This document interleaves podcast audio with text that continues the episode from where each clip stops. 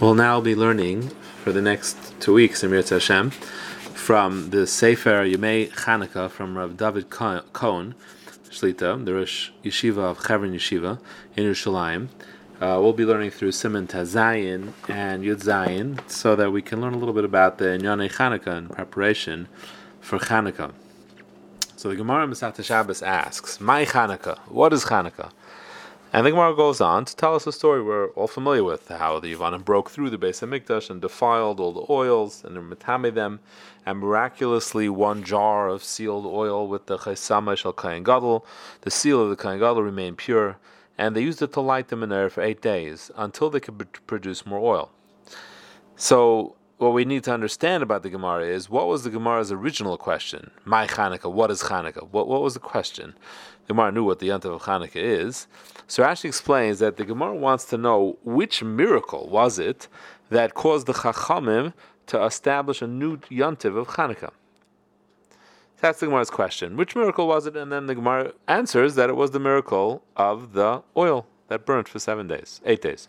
Now, there's a well known question that the Gemara emphasizes the miracle of oil, which burned for eight days. Yet, when we say Al Nisim, we only mention the miracle of winning the war against enemies who outnumbered us, but we don't mention the miracle of the oil.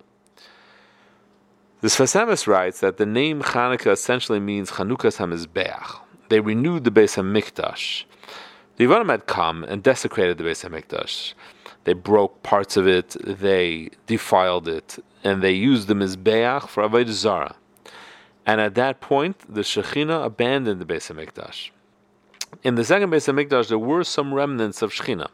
There was a heavenly fire on the Mizbeach, but it just didn't serve to consume any of the korbanos. It just kind of sat there. But the Yevanim caused it to depart totally. So they chased the Shekhinah out of the Beis Hamikdash. But when the miracle of Hanukkah happened, not only did the menorah burn miraculously, but the fire returned to the Mizbeach once again as well. This was the importance of this miracle, because once the Yevanim had caused the Shekhinah to depart, although they didn't actually destroy the Beis Hamikdash physically, it was almost equivalent to doing so because they removed the soul of the Beis Hamikdash, so to speak, by chasing out the Shekhinah. But with the miracle of Hanukkah, the Beis Hamikdash, in all intents and, rep- and purposes, was effectively rebuilt. They brought the Shekhinah back in. That was a renewal of the Beis Hamikdash. That was the Chanukas HaMizbeach that happened through the miracle of Chanukah.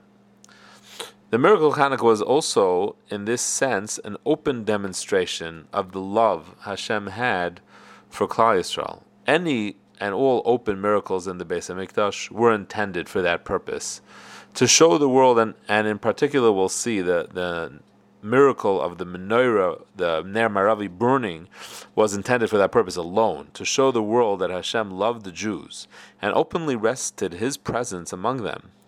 And the Yevanim had made their best effort to demoralize the Jews and have them accept and believe that Hashem had abandoned them, and they should abandon their belief and trust in Hashem as well.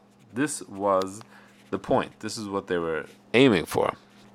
And this is the well-known medrash. We'll talk a little bit more about tomorrow. That the Yevanim forced the Jews to engrave on the horns of their oxen "Ein lechem chelik hey Yisrael." You don't have any portion anymore in Hakadosh Baruch Hu. Hakadosh Baruch Hu doesn't have a portion in you. You, you. you have no relationship anymore.